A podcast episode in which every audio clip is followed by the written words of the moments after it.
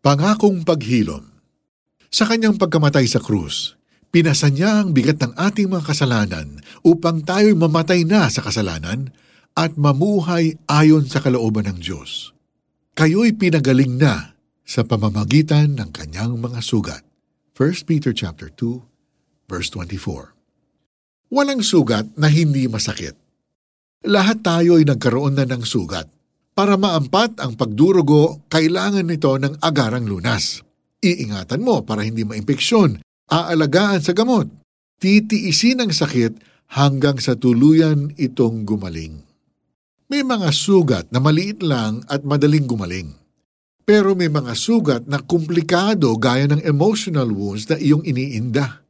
Mga sugat na hindi nakikita pero nararamdaman mga salitang lumatay sa iyong pagkatao, mga relasyong nawasak at tila imposible pang mabuo.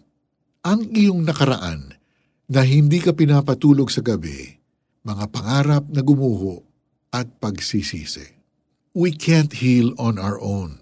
Kaya't ipinapaalala sa atin ng Bible ang ating pag-asa, si Jesus. Sabi sa 1 Peter 2.24, sa kanyang pagkamatay sa krus, Pinasan niya ang bigat ng ating mga kasalanan upang tayo'y mamatay na sa kasalanan at mamuhay ayon sa kalooban ng Diyos. Kayo'y pinagaling na sa pamamagitan ng kanyang mga sugat.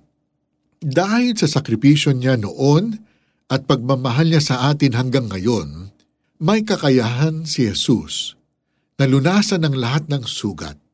Una na ang ating pagiging makasalanan at pati na rin ang mga sugat ng ating katawan at kaluluwa. Siya ang healer na ume-examine sa ating kondisyon, nagtatahi at gumagamot ng mga bukas na sugat upang tuluyan itong magsara. Have you been holding on to your wounds for far too long? Because God's mercies are new every morning. Gusto niya magsimula ka ngayon sa panibago mong buhay. Oras na upang patawarin mo ang iyong sarili for holding on to that anger, pain, and self-pity at hayaan mong maranasan mo ang kanyang forgiveness and mercy. Walang sugat na hindi masakit, pero walang sugat na hindi kayang paghilumin ng ating Ama sa Langit. Pangako niya ang paghilom.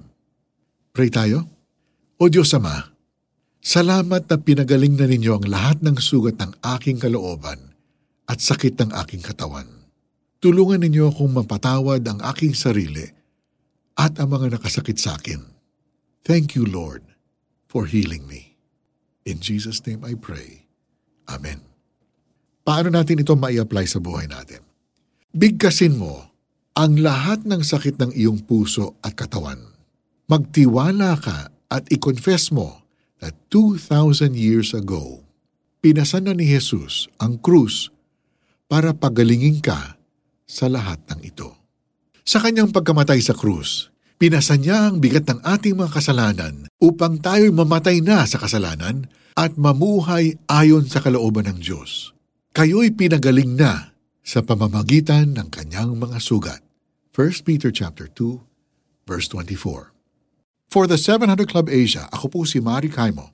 God bless you today.